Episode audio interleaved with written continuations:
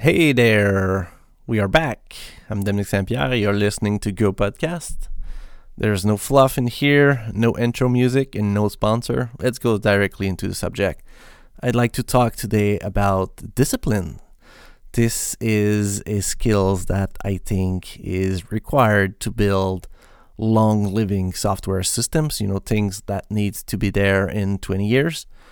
And, I'm guilty of not having put enough disciplines sometimes into some software that I built, and I've seen the repercussion of that, or at least the the hard time of maintaining those applications. So what I'm talking about in here is all the shortcuts that are often taken to reach a goal.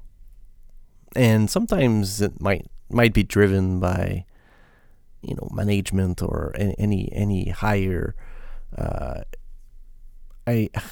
department in your organization and whatnot. So sometimes it's very hard to fight the shortcuts that needs to be taken to reach business goals and whatnot.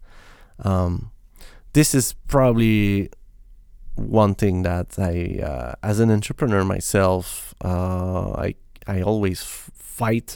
I have my engineering side that wants to take more times and make sure that what I'm going to build, or at least the code that I'm writing, is going to be,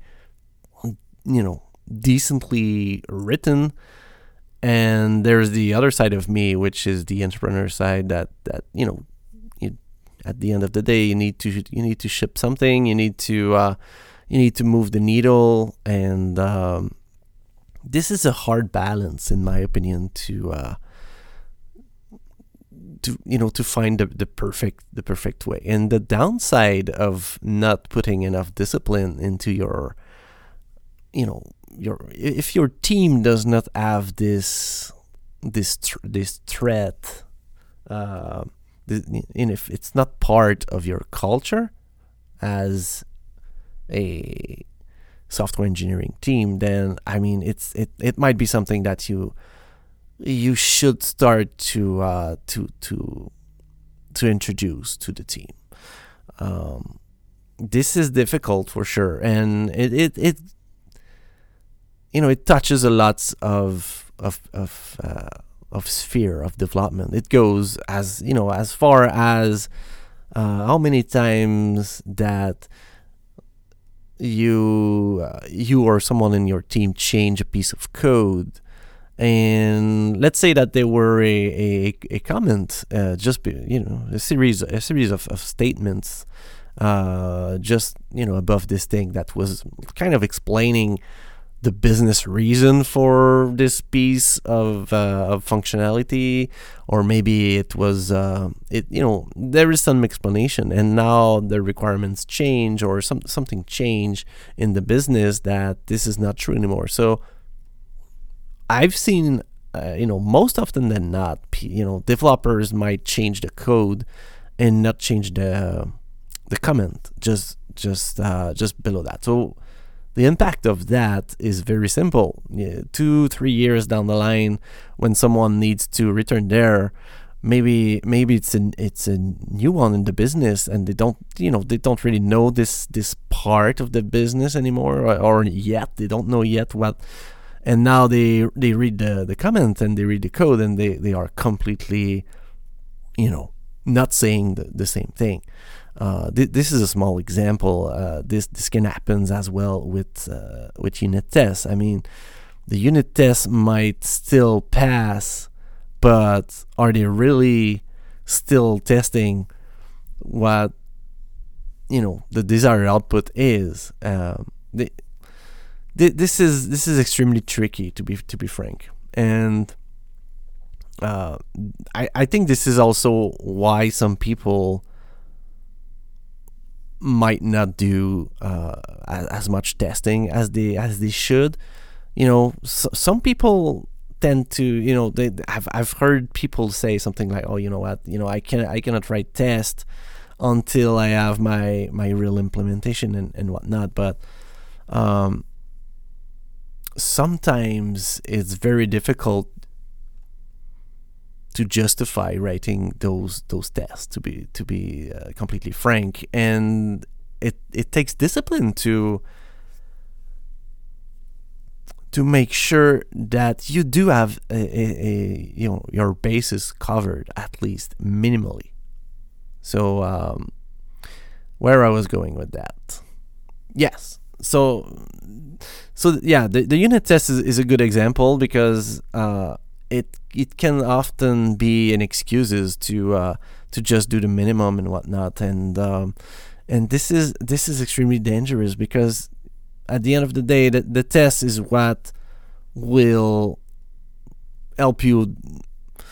I would say it's one of the pieces that, if done right, will help you keep your system for a long time, because it will be easier to change, and you will have more confidence at the end of the day to apply any change. Also, it's very easy for someone new that just be onboarded into the team. They are probably more confident, and they might be more productive to write some code that won't break the system if the tests are good. So this takes disciplines, and we all are building, more and more distributed system these days. And what I've seen is, this is extremely difficult.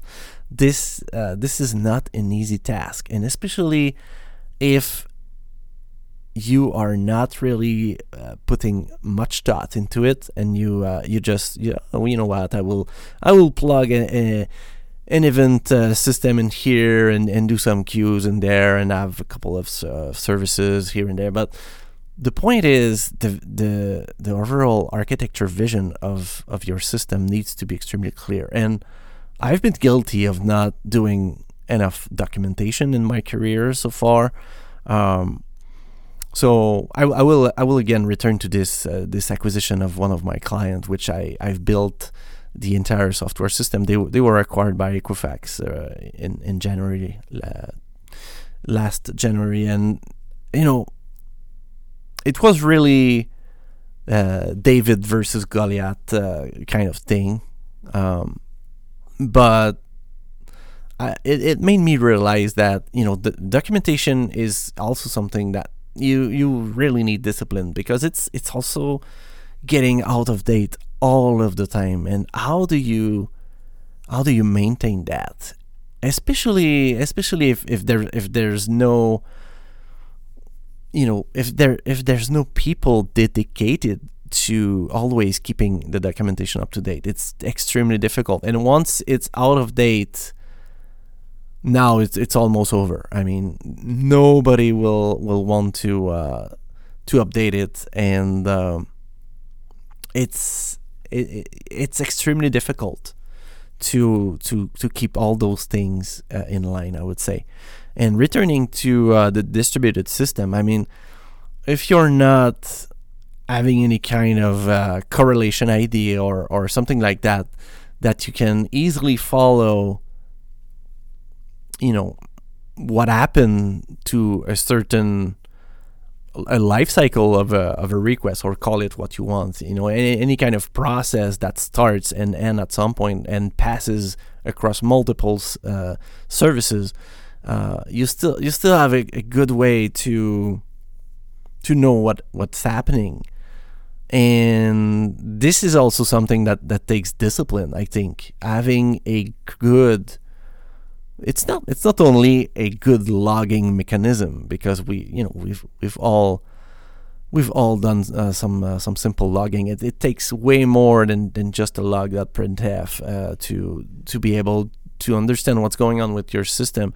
So this is something that might be forgotten or not really accounted for when designing, or at least estimating the amount of effort that will be required for building any kind of a distributed system and things like that. So if you contrast that with the way that software was built, I don't know, 15 years ago, whatever, and I don't want to do any kind of monolith versus microservices or things like that, but I think the discipline now is required more than back then, because of at the end of the day we are. It seems like we are complicating a little bit our lives,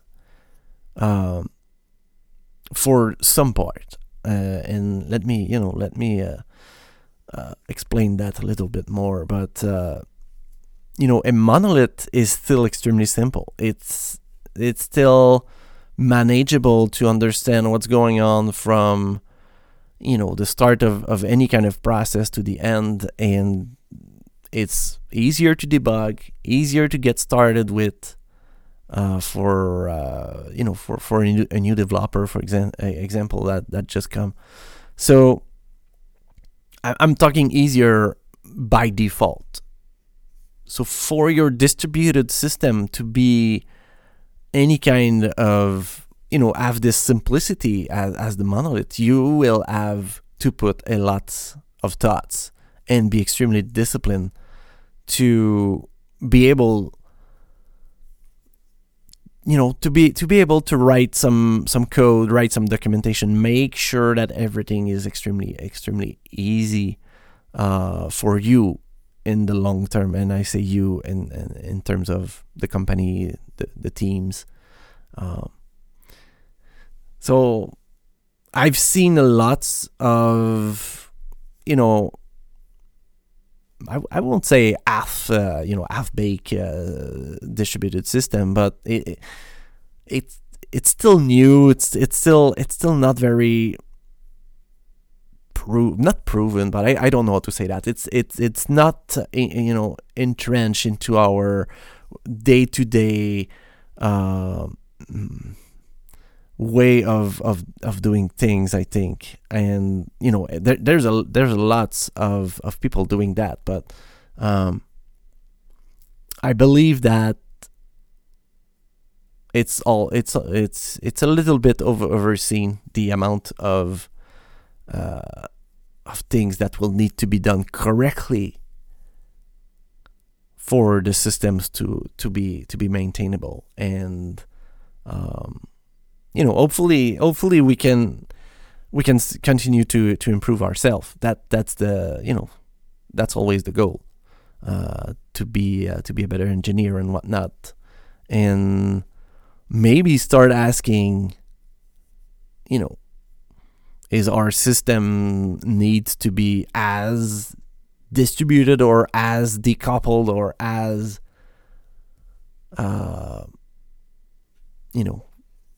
cut into small pieces like that, or we are good with a decent core system with some satellite around it that that act as those microservices, but we need to be careful. We need to be extremely careful, because this will add a lot of maintenance complexity at the end of the day, and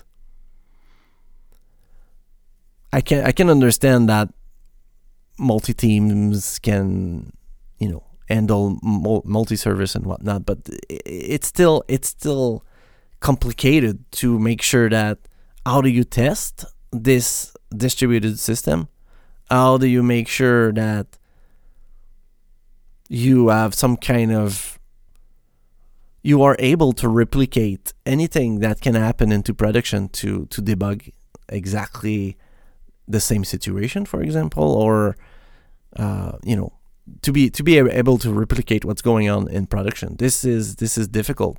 You have to account for the fact that new developers will need to how complex it is for a new developer to get up and running in the project. So if everything needs to be stepped out, if they need to configure, I don't know, 100 services locally. So and yes, I mean, you know, you can have Docker for lots of things and things like that. It can be just a Docker compose and boom, you're set. I'm just saying that this takes times to plan. This takes a lot of discipline to make sure that all of those things are correct, because those will really hurt in the long run. So all right, that was a quick episode, and I hope you are better than me at those things. So I'm still learning even after 23 years, whatever, of software engineering. All right, see you in a couple of weeks. Bye.